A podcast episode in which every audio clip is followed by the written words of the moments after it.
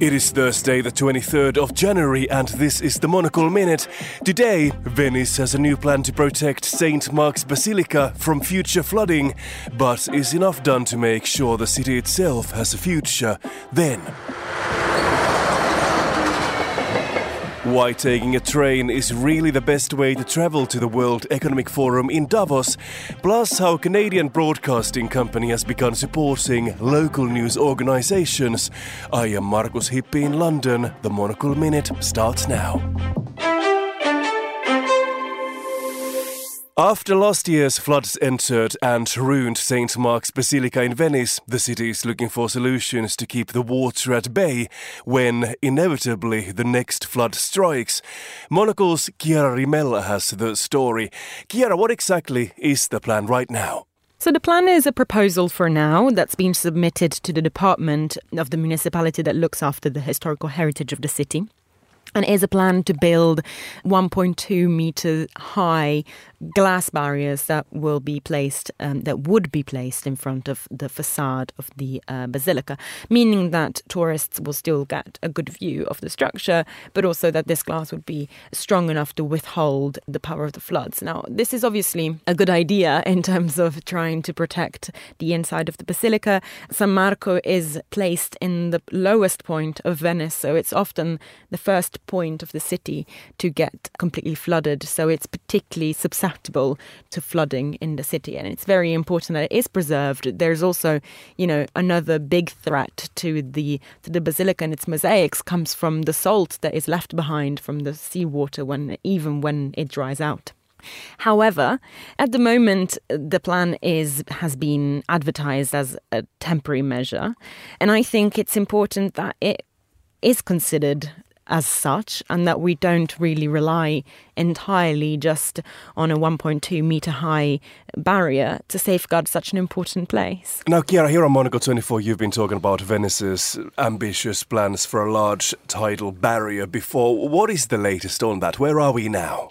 So this barrier is what in Venice is more often referred to as Mose, and it's a series of different barriers that would essentially close off the lagoon at times of need.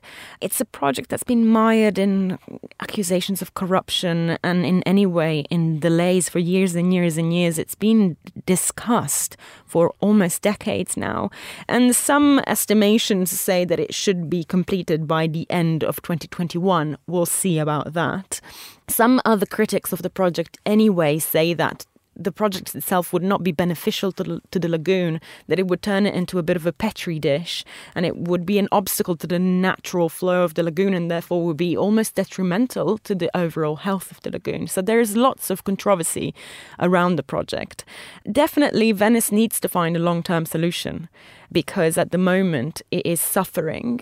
And whether that comes from radical action about trying to contain the effect of climate change on the lagoon, and whether that comes from these barriers, if they are built in a way that ensures they're not detrimental to the lagoon, we'll have to see. Exactly. Considering how serious last year's flooding was for Venice.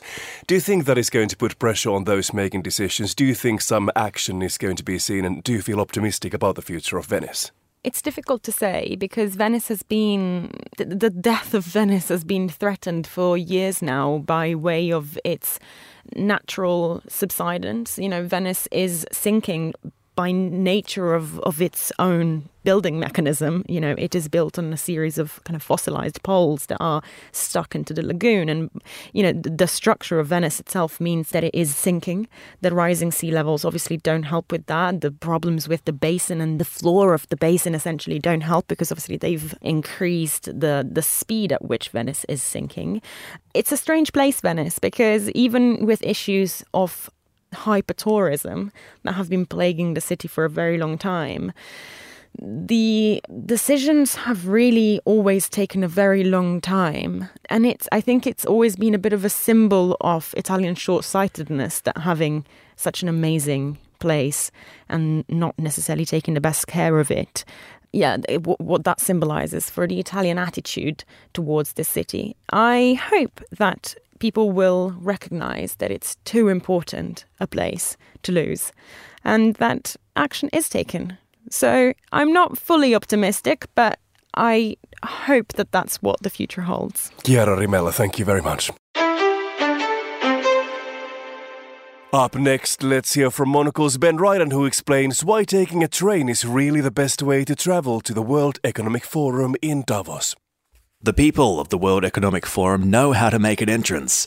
For many here, the arrival is the best part.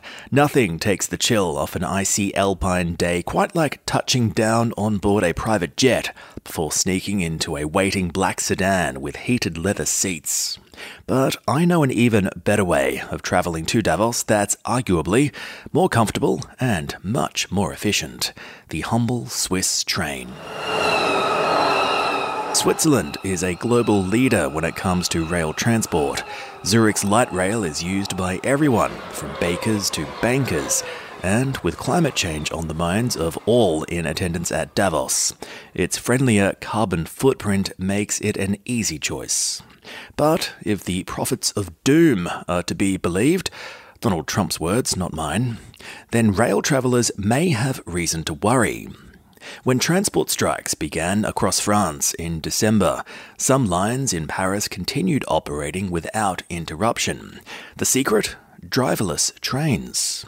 While the world has been tying itself in knots over the rise of autonomous cars turning our highways into a scene out of Blade Runner, the automation of rail has been quietly on the expressway. There's a good chance that you've already stepped on board an autonomous train. Paris's Line 1, London's DLR, the monorail at Disneyland. Switzerland recently began testing driverless rail too, but while the benefits may be obvious, there may be hidden costs as well. The popularity of trains here isn't just about ease and efficiency, it's also a question of trust. Drivers, onboard crew, and station staff, they all take pride in their work, which encourages passengers to appreciate the system too. Rail operators should always look for ways to improve their services, but as Switzerland's trains remind us, the experience on board is just as important as the destination.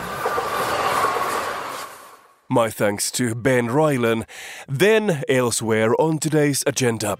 Thousands of volunteers will make a final push today as Los Angeles County braces for the final day of its annual count of the homeless population. This three day event is a crucial tool for city and federal officials to determine how to allocate funding, improve services, and offer more targeted housing.